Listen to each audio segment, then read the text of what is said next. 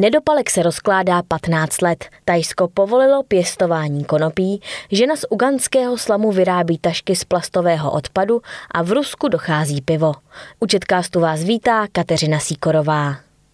Promiňte, to byla poslední láhev českého piva, řekl číšník v jedné z moskevských restaurací měsíc poté, co Moskva vyslala vojáky na Ukrajinu a Západ odpověděl uvalením rozsáhlých sankcí proti Rusku.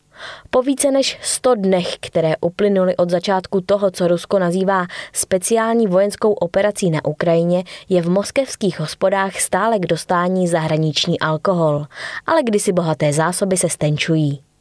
Některé hospody si udělali velké zásoby, když to všechno začalo, ale pokud vím, po 24. únoru už nebyly objednány a potvrzeny žádné nové dodávky, řekl Alexander Skripin, který v Moskvě provozuje dva bary. Mnoho zahraničních společností, včetně předních západních pivovarů, které v zemi působily, pozastavilo prodej v Rusku. Zároveň prudce poklesl objem lodního obchodu. Ruská ekonomika se dostala pod tlak a Rusové, dosud uvyklí na bohatý výběr alkoholu zahraniční výroby, si musí zvykat na novou realitu. Situace s pivem je velmi neradostná, řekl Anton, 36-letý IT expert, který pracuje pro státní finanční organizaci v Moskvě. Když pominu značky Paulaner, Pilsner Urquell a další dobroty, nejsem si jistý ani tím, jak dlouho vydrží ruské pivo, protože problémy jsou nejen s dovozem piva, ale i s dovozem chmele. Ruské pivovary jsou do značné míry závislé na dovozu surovin, včetně zmíněného chmele. Komplikace s posíláním peněz dodavatelům v Evropě a Americe a narušení dodavatelských řetězců jsou nyní dva největší problémy.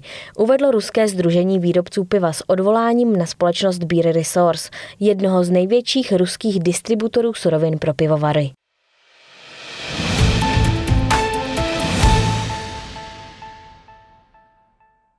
Když v Ugandě prší, plastový odpad ucpává kanalizaci v ulicích. Fejt Aveková vyrůstala ve slamu v ugandském hlavním městě Kampale a přívalové deště pro ní znamenaly zaplavení rodinného domu u silnice. Teď ze sezbíraných plastů vyrábí batohy a tašky, které se prodávají i v cizině. Během období dešťů je většina silnic tady v Kampale plná plastových lahví a sáčků, protože lidé vyhazují plasty do příkopů a kanálů. To stěžuje život lidem ve slamech, říká Aveková. Spolu se dvěma ženami, které potkala na kurzu o sociálních inovacích, založila v roce 2018 společnost Reform Afrika. Tým žen sbírá plastové pytle a lahve na ulicích a skládkách. Vše poté umí, usuší a zpracují na materiál, který se podobá kožence. Z něj potom vyrábí batohy, nákupní tašky nebo kosmetické taštičky. Denně jich v průměru vyrobí asi 20. Tašky se prodávají v šesti buticích po celé Ugandě a na internetových stránkách Reform Afrika. Ceny se pohybují od 9 do 25 dolarů, což je zhruba 200 až 600 korun. S pandemí COVID-19 a uzávěrami prodeje klesly. Teď už se ale situace obrací k lepšímu a kabelky si kupují zákazníci z Německa, Nizozemska, Británie nebo Spojených států. Letošní tržby by podle zakladatelky iniciativy mohly být ve srovnání s loňskými až dvojnásobné. Batohy kupují také humanitární a nevládní organizace, které působí v Ugandě a dávají je místním školákům. Aveková vysvětluje, že ve venkovských oblastech si lidé nemohou dovolit slušnou školní brašnu a tak rodiče kupují igelitové tašky. Ale když se děti vrátí ze školy, jsou tašky buď roztrhané nebo ztracené. Aveková se pustila do dalšího projektu. Zakládá podnik na recyklaci tvrdých plastů, jako jsou kolíčky na prádlo nebo květináče.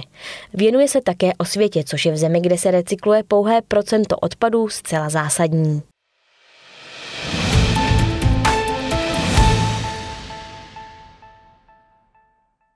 Cigaretový nedopalek se rozkládá až 15 let a patří do koše na směsný odpad. Podle průzkumu ale polovina kuřáků neví, že obsahuje plast a pětina ho potípnutí odhodí na zem. Od ledna příštího roku mají podle směrnice Evropské unie producenti tabákových výrobků povinnost podílet se na čištění veřejných prostranství od nedopalků a na informovanosti veřejnosti. Směrnice EU z roku 2019 je v Česku známější kvůli zákazu plastových brček. Sněmovna ji v lednu schválila v prvním čtení. Nedopalky jsou nejčastěji odhazovaným odpadem, se kterým se setkáváme, řekl Miroslav Kubásek ze Združení Ukliďme Česko, které se věnuje organizování dobrovolnických úklidů. Nedopalky obsahují plasty a jejich filtr na sebe váže škodlivé látky z tabákového kouře. Více než třetina lidí oslovených v průzkumu si ale myslí, že jsou vyrobené z papíru a další třetina, že z bavlny. Upozornění na to, že cigaretový filtr obsahuje plast, musí podle směrnice nést i cigaretové krabičky. Někteří kuřáci z obavy, aby nezapálili odpadkový koš, odhazují nedopalky na zem nebo do kanálů. Hodit nedopalek do kanálu je vůbec nejhorší, co můžou udělat. Rozkládá se ve vodě a dostává se buď přímo do vodních toků nebo do čistíren odpadních vod, které ale na odstraňování škodlivých látek, jež obsahuje, nejsou konstruované, vysvětlil Kubásek.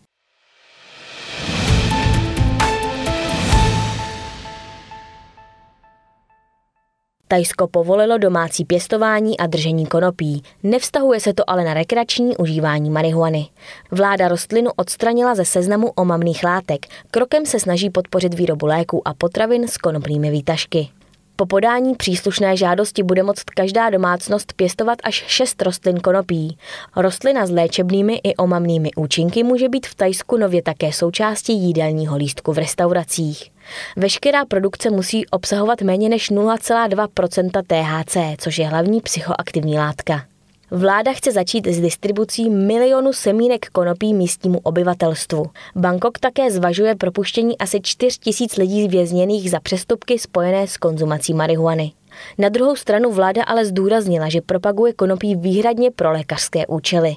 Za kouření marihuany na veřejnosti považované za obtěžování hrozí až tři měsíce ve vězení a pokuta v přepočtu 18 tisíc korun. To byla poslední zpráva z dnešního četkástu. Další zase za týden.